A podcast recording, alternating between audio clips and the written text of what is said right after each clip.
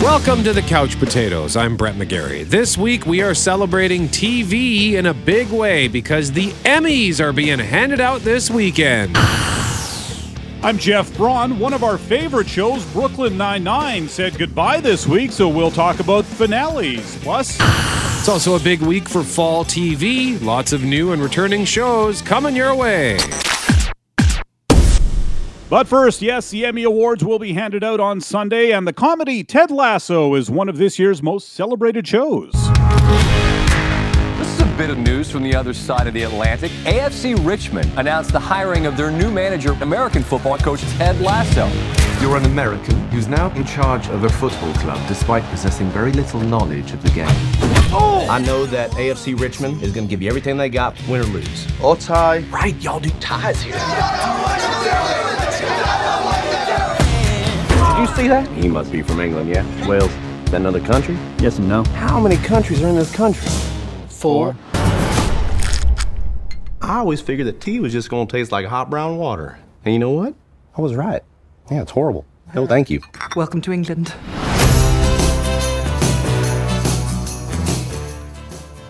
Ted Lasso has 20 no- Emmy nominations, including one for Outstanding Lead Actor in a Comedy Series for Jason Sudeikis. It's a record for comedy, 20 nominations, and it's expected to be one of the big winners. The Emmys will be held Sunday night on CBS and CTV, hosted by Cedric the Entertainer, and it's an in-person event, albeit with reduced attendance thanks to the pandemic.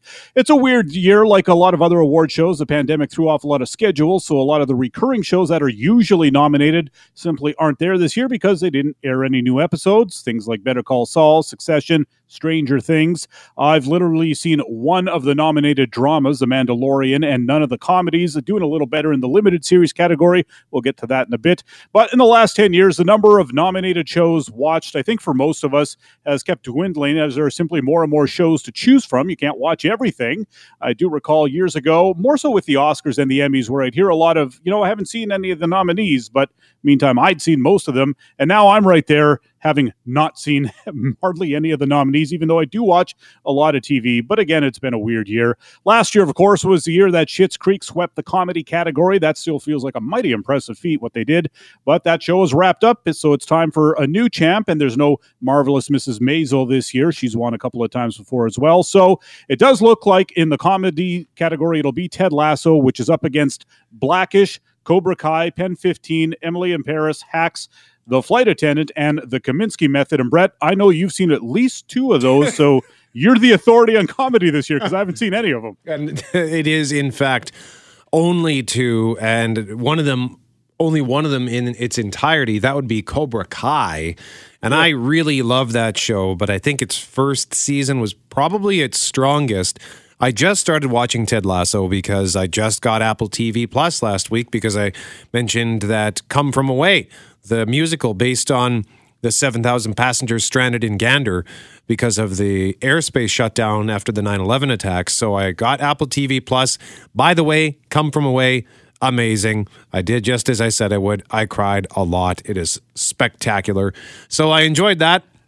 And then I thought, well, since I got Apple TV Plus, I might as well check out Ted Lasso. I've only watched three episodes. And one of the things that I had read previously was that it's just this like really happy, positive, optimistic show. Like, yeah, bad things happen in the show, but his character, he's so pleasant and likable and charming, almost bordering on unlikable. Like, I think we all know somebody who's so happy that you can't stand them. But in his case, he's charming and he's just irresistible. Like it's impossible not to like him and his outlook and the lessons he teaches. It just he he brings up the room and in a world full of dark shows, like dark shows are great, but not everything has to be dark. So it's kind of nice to have this just positive show that's also really good, which also was born out of just a, a silly Super Bowl commercial back in 2013. So good for them for transforming that, which was a hilarious commercial. But to take that concept and turn it into a brilliant show, kudos to them. So I think it's a slam dunk. I have wanted to watch The Flight Attendant. Um, not really interested in the other shows. So, lol. Yeah, I got. I will get to Ted Lasso at some point too. I'm, I'm still trying to resist adding another uh, subscription for a streaming service to you know the monthly drainage of my bank account. But I'm sure eventually, ev- Apple gets you in the end, one way or another. Eventually, it's just going to happen sooner or later. I have almost watched the Kominsky Method a bunch of times on Netflix because I like everybody in it because it's Alan Arkin and it's Michael Douglas, and I love Michael Douglas, but I just haven't pulled the trigger on that yet. So I'll have to get to that eventually. They're nominated every year because I think just because those guys are in it. So that's comedy. Moving over to the best drama series, the nominations are The Boys. Bridgerton, The Crown, The Mandalorian, Lovecraft Country, Pose, The Handmaid's Tale, and This Is Us. Uh, like I said, I've only seen The Mandalorian, and I would sort of suspect The Crown is going to win. It's won before, and it seems like a safe choice. The Emmys sort of rarely do anything too out there, not like the Golden Globe. So if I was putting money on it, I'd say The Crown. Brett, I know you've seen a bunch of these shows. What do you think? Okay, so I have seen The Boys. I love The Boys. Amazon Prime Video superhero show, but it's uh, not your typical superhero show. The superheroes are corporate jerks. Very well done, great visual effects, and it flips the superhero genre on its head. So I really dig that show. The Crown, I did uh, watch that. I sort of had myself a little binge ahead of season four because I hadn't watched any of it, but season four was quite buzzy because it was the first season with Princess Di. And uh, I really enjoyed that, although I liked the first two seasons versus uh, seasons three and four. The Mandalorian, of course, I love The Mandalorian. It was my favorite show of 2020. What a tremendous series. Amazing finale. And uh, yeah, that was great. Have not seen Lovecraft Country. That's on uh, HBO slash Crave, I believe. Pose. And it's been canceled. Oh, goody. Okay. Um, Pose, that's on FX, I believe. Uh, haven't seen that. The Handmaid's Tale gave up on that after the first season because I watched the first couple episodes of season two and I thought, God, this is miserable, and it's just so hard to watch. Not to say that it's not good, but it was just too much for me. Uh, I might go back to that one day. And then This Is Us, another show. I, ha- I actually I watched the first episode of season three of This Is Us, and uh, I was going through some personal stuff at the time, and I thought I can't watch a show about uh, about the perfect couple. So I just I've been recording it on my PVR but I haven't gotten back to it. So because it's piling up. So I do want to get back to that though because it is a good show and I I loved the first couple of seasons or maybe it was season 4 that I bailed. I don't know. I don't even know where they are anymore in that show. I just know I have like 25 episodes to watch. There you go. You know, Pose is a show that I only ever hear about at awards time. I've never once in my life heard anyone talk about that show. I, I think you said it was on FX. I guess that's where I would go to find it. But no, Pose just seems like a thing that just shows up at awards time, and I don't even know what it is. So, moving on to limited series, uh, I've seen a bunch of these. Okay, there's Mare of Easttown, I May Destroy You, WandaVision, The Queen's Gambit, and The Underground Railroad. I've seen the WandaVision, The Queen's Gambit, and The Underground Railroad. Probably The Queen's Gambit, I think, will win just because the Emmys are conventional and predictable, and it's won all these other awards and stuff. Uh, maybe Mare of Easttown has a shot, though. That was a pretty big deal, and Kate Winslet is very highly regarded by everyone. My vote, of course, would go to The Underground Railroad, but I bet a lot of Emmy voters didn't even watch it because of the very heavy subject matter, so they're missing out on that. And uh, I think that one just seems like it's too heavy and too dark to really get a lot of uh, buzz going about it. So I would look for uh, the Queen's Gambit here. What do you think about this one, Brett? I think you're probably right. The Queen's Gambit should likely emerge victorious, not just because it was excellent, but it was a genuine cultural phenomenon. Like everybody was watching the Queen's Gambit. It millions and millions of people. It triggered. It relaunched worldwide excitement in the game of chess. Uh, so anything that can do that, I, I think, is great because it's a great game, and it was it was such a well done show, uh, well performed, well shot. It was a beautiful show, and uh, it's the the kind of thing that you didn't have to understand the game of chess to enjoy the show, and it actually helped you understand the game of chess a little bit. So I think that's probably it, but could be Mare of Easttown, and I May Destroy You. Also could be the uh, could be a dark horse here uh, because that's a pretty serious. Uh, serious show as well, which uh, I have wanted to watch, but again, you made the comment, can't watch everything. Nope. So everything's got a chance in that category except for WandaVision, I think. Otherwise, I don't think we'd be terribly surprised by a winner there. So, yeah, those are the big uh, three categories for the Emmys, and they're going to be handed out Sunday night, and we may or may not uh, revisit a bit on mon- or next week, depending on what happens this Sunday night. And in a moment, we're going to tell you what's new on TV this week. You are listening to the Couch Potatoes. I'm Brett. He's Jeff. We are the Couch Potatoes Fall TV preview time. This is exciting to be able to rattle off a bunch of shows that are coming, that are new, that are returning. Just a quick reminder of what's new this weekend. So debuting, uh, debuted Friday, September 17th. Family Law, new series on Global. On Apple TV Plus, The Morning Show, season two, and on Netflix. One I'm really excited about Sex Education Season 3. The first two seasons have been among my favorite shows of the last couple of years. Sunday, September 19th, something special on PBS Muhammad Ali, four night Ken Burns docu-series. He was bigger than boxing. I am the greatest. He was larger than life. His magnetism just was amazing. Who is this guy? He was a revolutionary. He was a groundbreaker. Well, ain't nobody gonna stop me. Ken Burns captures an intimate story of victory, defeat, and determination. The price of freedom comes high. I have paid, but I am free. Muhammad Ali. Only on PBS. So that's on Sunday, September 19th. Also on Sunday, the finale for the first season of Fantasy Island on Global. On Monday, September 20th, we've got The Neighborhood, season four on Global. We've got 911, season five on Global. Also on Global, NCIS, season 19. And a new series, we've got NCIS Hawaii. September 26th. Jane Tennant, Special Agent in Charge, NCIS Hawaii. The world's most successful television series is heading to Pearl Harbor. You'd think I'd be past needing a caffeine fix by now. As long as we have kids, we're never going to be past needing a caffeine fix. When anyone on my team gets in trouble, I'm the first call. Federal agent! So you haven't had the pleasure of my we work as a team speech, but you can guess the bullet points. NCIS Hawaii. Two night premiere event September 26th and 27th on Global. Set your PVR, also available on Stack TV. Yes, that's right. I said that debuts on the 20th, but it debuts on CBS on the 20th, on Global September 26th.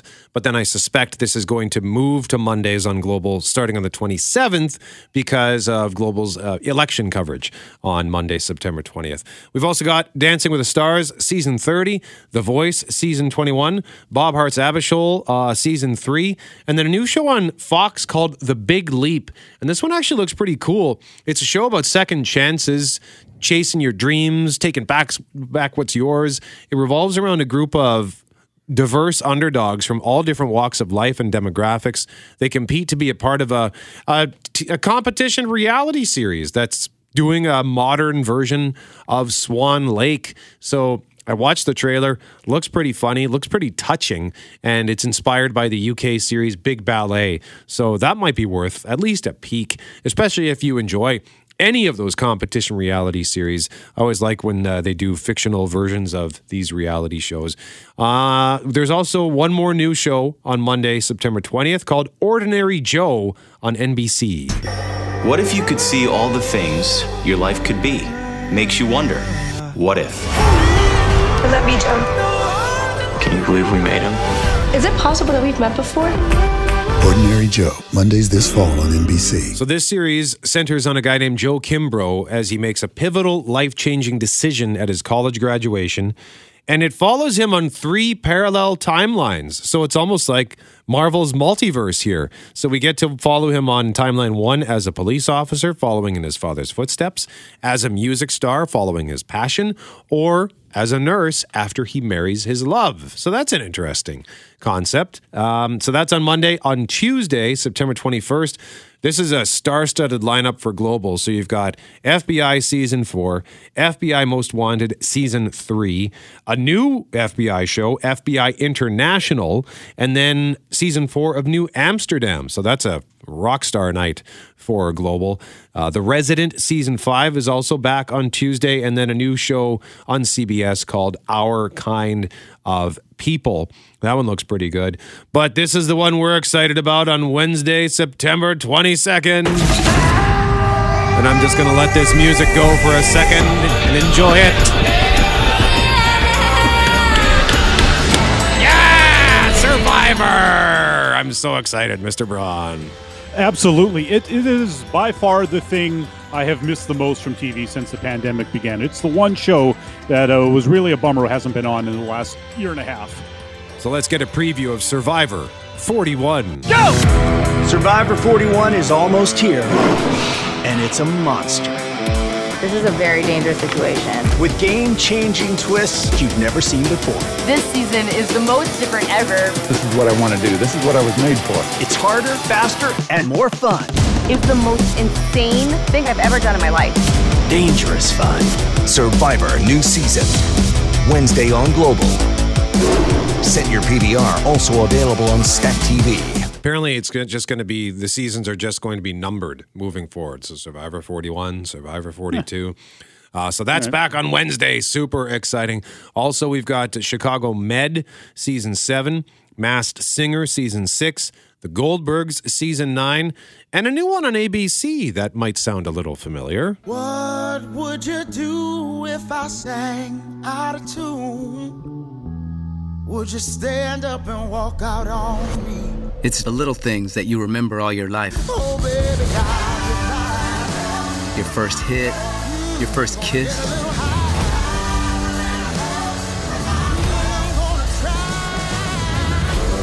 The first time your dad lets you know that he sees you. Well, I still hadn't had the other two, but boy, did that third one feel good. The Wonder Years, voiced this time by Don Cheadle. Of course, you might remember the show with uh, Little Fred Savage in the 80s. Uh, just very quickly here. New show on Alter on Fox called Alter Ego. It's a dumb singing show where you sing as a computer avatar. Looks stupid. Uh, the Conners season four, Home Economics season two, Chicago PD season nine, A Million Little Things season four, and then on Thursday we've got Doom Patrol season three on Crave. A couple of Law and Order shows, and then some big ones coming on Friday, September twenty fourth, and we'll tell you about those next week on the Couch Potatoes. Hey, by the way, you are listening to the Couch Potatoes. I'm Brett. He's Jeff. We are the Couch Potatoes. Just want to quickly mention uh, I just sort of had to rip through the end of that uh, fall TV preview segment, but Alter Ego on Fox. So it's a singing show where the singers perform for these judges, but they're only seen as computer generated virtual avatars performing for the judges via motion capture technology. Jeff uh, had a good rant about this last week, which was really funny. the judges include Grimes, will.i.am, Nick Lachey, and Alanis Morissette. And I can't help but wonder because it was just revealed a couple of days ago that Alanis, she has blasted this documentary that's made about her. Jagged is what it's called, debuting at the Toronto International Film Festival. It's an HBO documentary. So she came out and ripped it, saying this isn't the film that she signed up for. But I can't help but wonder if this is all just a, a clever stunt to bring more attention to the film, Jagged, and to bring more attention to her, just as she happens to be the judge of a brand new show making its debut just a few days after the controversy. So I don't know. I don't buy it. I don't buy it at all, Jay Braun. You you think she's got one hand in your pocket, Brett? Oh, come on. You ought to know she's uh, up to no good. But you live, you learn. This uh, this uh, alter ego show, I'm not head over feet about it, but uh, we'll maybe give it a chance. Isn't it ironic that uh, these two things would coalesce like that? There you go. That's such a good album. I'm reading these album titles. Oh my god, that, she had so many good songs on that album. yeah, it was a tremendous album, especially when you uh, do you remember her earlier work when she did just pop music? She had a so, so don't. so she had a song called "Walk Away." Her first single was called "Too Hot," but I think her second single, it was either her second or third, was called "Walk Away." And Joey from Friends was in that video. Matt LeBlanc was in that video. So if you can find that, He's in a he's in a Bon Jovi video too. He's in uh Oh, yeah? the song is called Miracle from the Blaze of Glory soundtrack that John Bon Jovi did. Oh, wow. So yeah, I think he was like a model before he was Joey. He was So those Heinz are the- ketchup the, commercial too. Do you remember that? I don't. You must have done a lot of commercials. Yeah. Anyway, sorry. Carry on. Yeah, those are the premieres that are coming in the next week. But a show ended this week. We got to talk a little bit about that and talk about some finales in general. Brooklyn Nine Nine came to an end after eight terrific seasons. If this is to be our last ride, then let us go out in a blaze of glory. Nine Celebrate the Nine Nines grand finale. Blaze of glory! Blaze of glory. The one hour series finale, Thursday on NBC. Well, we're all talking about Blaze of Glory. There you go. The final episode aired Thursday night, but we actually haven't seen it yet because we're recording this Thursday afternoon. But we still wanted to talk about finales because, for whatever reason, a lot of stock is put into them as though all the seasons and years before the finale means nothing if that last episode isn't any good. And honestly, finales almost never live up to the hype that is put on them, which is a shame. And I mean, the hype is the shame. The expectations are just too high. People think that after, you know, enjoying a show for a number of years, that it's suddenly going to find some new gear and just blow our minds with the way it wraps up its story, which is kind of a ridiculous notion. And in hindsight, I often find that the quote unquote disappointing finales that made everyone mad, they're they're fine. People just don't like when their shows ended they take it out on the finale because I mean you're not really excited to watch a finale. You're sad because the show you know is ending and this is the last one. So you're just starting from a bad place, and that's hard for an episode of television to overcome, no matter how good it might be. And no finale is ever really the height of the show because it's such a weird thing that they're trying to do anyways. I can't remember who said it, but one of the showrunners of some show I liked in the past 15 years uh, said that, you know, television casts and crews spend the life of the show's run trying to come up with ideas and ways to keep the show going. All their energy is put into keeping the show on the air. So the finale is this completely different animal that they've not had to deal with before because it's how to end a show and they've been trying to keep a show alive. So they don't really know what to do, anyways. And honestly, for most shows, you know, they should just throw out the pilot, throw out the finale. They rarely reflect the real nature of the shows. If you said, What's your you know, five favorite episodes of whatever show. The first one and the last one probably aren't on it. And I, have made up a list of some big finales we could take a look at here, Brett. Uh, Seinfeld, the Seinfeld finale had its moments, and I like the idea of it, but it's not really an episode of Seinfeld. It's this different thing where they had this trial that they were all into. Uh, the third last episode of Seinfeld was, I feel, is the real finale because that was the sort of the last regular episode of the show. So the finale was a glorified clip show, and the characters didn't even talk a whole lot because they were just on trial and it was everyone else talking about them. It was weird. The Sopranos, I think, is largely to blame for our modern lionization of finales. It had that weird, ambiguous ending, the cut to black, and suddenly every time a show was ending, people expected something major to happen. Most shows just want to wrap up their existing storylines, but thanks to The Sopranos, audiences think there ought to be some new major twists thrown in. And, you know, besides the very last scene in that Sopranos finale, what else even happened in that episode? I have no idea. It was 14 years ago. I can't recall. I'm sure I'm not the only one who can't recall.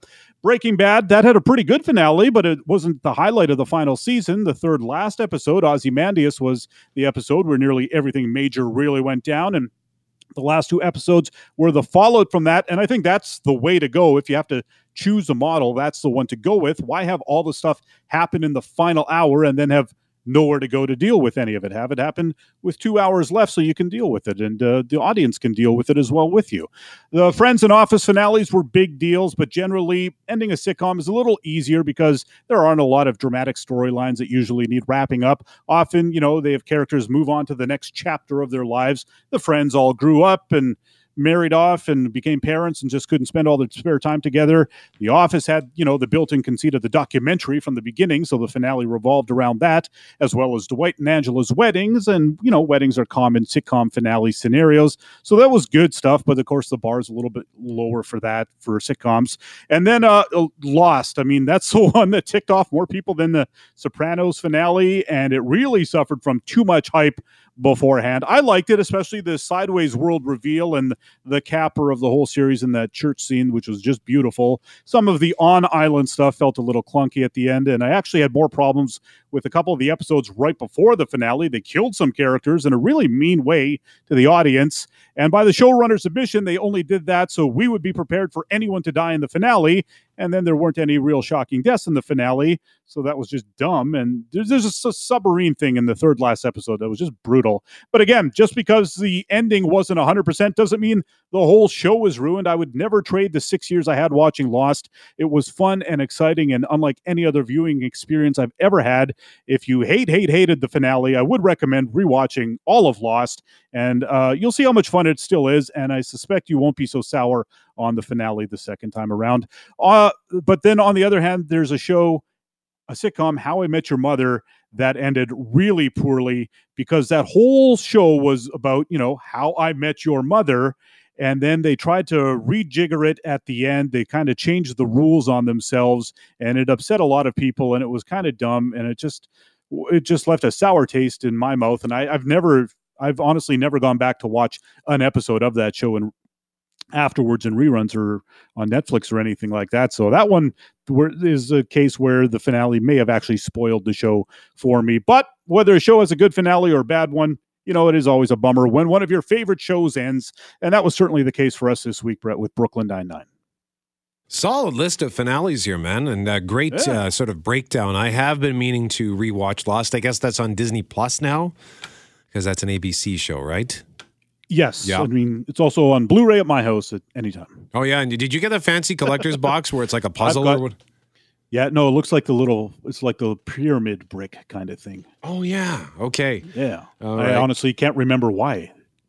It's been a while since I've seen it. I got to rewatch it this winter. And I have the Breaking Bad Blu-ray set. My mom got it for me as a as a Christmas gift. I just made an offhand comment one day, like, "Oh, I gotta I gotta get that series." So she went out and got me the collector's kit, and it comes in uh, like those those barrels that they use to dispose of their you know their their Yeah, leftovers, yeah, yeah. so to speak. Yeah, So it's a neat little case, and it, it, it slides open. Uh, you you sort of open it in half, and then each disc is on a separate little tray that sort of slides in and out. So it's a really neat little box. So that alone should be motivation enough to go back and rewatch Breaking Bad. The Sopranos finale, I remember at the time being, I think, upset, but over time. Uh, I have grown to appreciate that because it doesn't mean the story's over. It just means the show's over. Like we don't, you don't necessarily see the rest of their lives. We just the, the moment Yeah. in time that they chose to show us, or the moments in time, has finally come to an end. But yeah, it looked like something bad was about to happen. So did he? Did they live? Did they die? I think it was just going to carry on. And uh, the music that they used, I mean, they they brought they single handedly brought back "Don't Stop" for years to come. I I, still I can't. I feel like if that song went away forever, uh, I, I it wouldn't be soon enough. Yeah, and like is that I think that is legitimately the lasting legacy of The Sopranos. I mean, it is one of the all-time great shows, but what that did for that Journey song is I've never heard of a TV show doing anything for a piece of music like The Sopranos did for that song. All right. So, in a moment, we are going to talk about a new TV show we're very excited about. And I can't believe I'm saying this, but we are going back to the Butlerverse. You are listening to the Couch Potatoes. Welcome back to the Couch Potatoes. I'm Jeff. He's Brett, and we got our first look this week at the next Marvel TV series debuting in November on Disney Plus. Jeremy Renner is back as Hawkeye. This is the first Christmas we've had together in years. I love you guys. I'm making up for some lost time. Authorities are wondering if the masked vigilante who terrorized the city's underworld is back. The past has caught up with me. Should we be worried? No, no, it's nothing. I'll be home for Christmas. I promise. Hawkeye is by far my least favorite Avenger at this point. Not that there's anything wrong with him, he's just less interesting than the others, but I gotta say, his stock is already rising in my eyes just based on the trailer for this show. Family Man Hawkeye is great, and that's how it starts here, as we heard, but it doesn't take long for the bad guys to interrupt his Christmas vacation in New York. One of the things the family goes to, by the way, is something called Rogers the Musical, which looks like a Broadway musical about Captain America. At any rate, Hawkeye drawn back into action, and now that he doesn't have Black Widow to team up with, he finds himself thrown in with a new ally. You're a Hawkeye. Who the hell are you? Some people have actually called me the world's greatest archer. Are you one of those people? It's the most wonderful. Hey, babe, I should be back in a day or two. Hang on a second. With the kids jingle belling and everyone Things have gotten more complicated. Most wonderful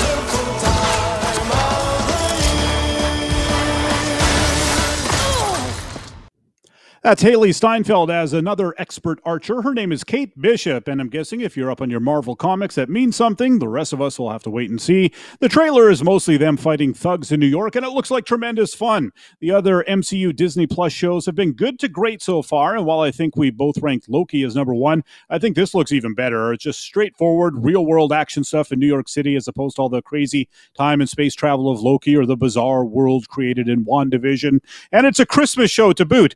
It also stars Florence Pugh, Vera Farmiga, and Brian Darcy James. If you don't recognize that name, he was the guy in Spotlight that was not Michael Keaton, Mark Ruffalo, or Rachel McAdams. Again, Hawkeye looks great from the trailer. We'll find out how good it really is November 24th when it debuts on Disney Plus. This is too dangerous. Definitely not this one. You don't have to say definitely like that. Holy sh! There are arrows more dangerous than that one?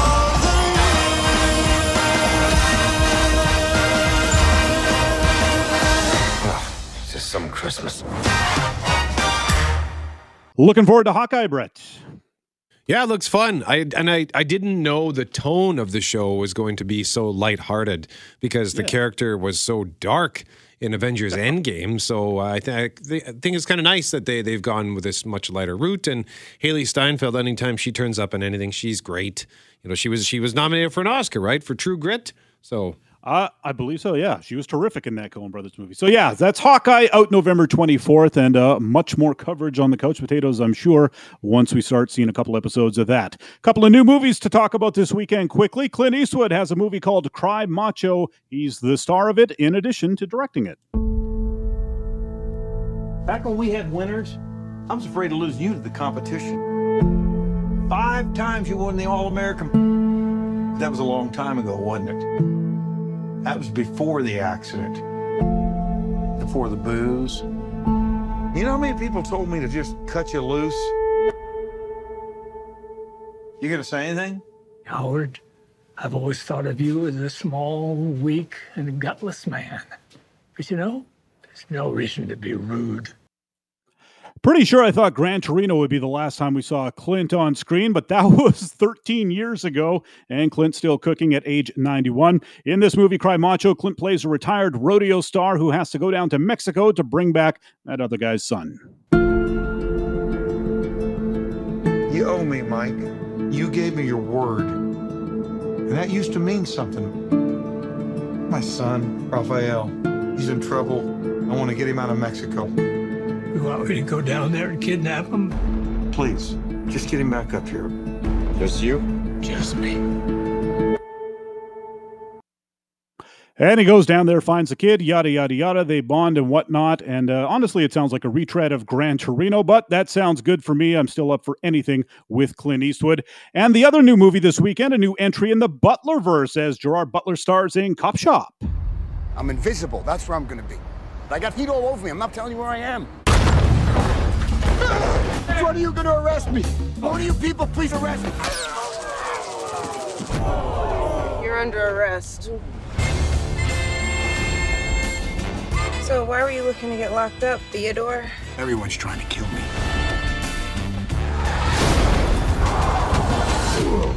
He nearly killed us. What'd you do? I did what I had to do. To get to you, Teddy. The legendary Bob Viddick. You're a psychopath. I'm a professional. You pissed off the wrong people. I'm gonna kill you. Drop that gun. No one kills anyone in here.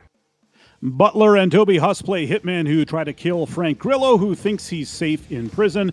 And it turns out he's not so safe. So I think it's all set in this police station. And it looks like a lot of fun. It's actually at 75% on Rotten Tomatoes, Brett. So I'm looking forward to this one. So a couple of good movies I'm going to go see in the theater this week. And I'll report back next week with how good they actually are. And that's all the time we've got. I'm Brett. He's Jeff. We are the Couch Potatoes. Remember to subscribe to the podcast if listening to this on the radio. And remember, if it requires getting up off the couch, don't bother.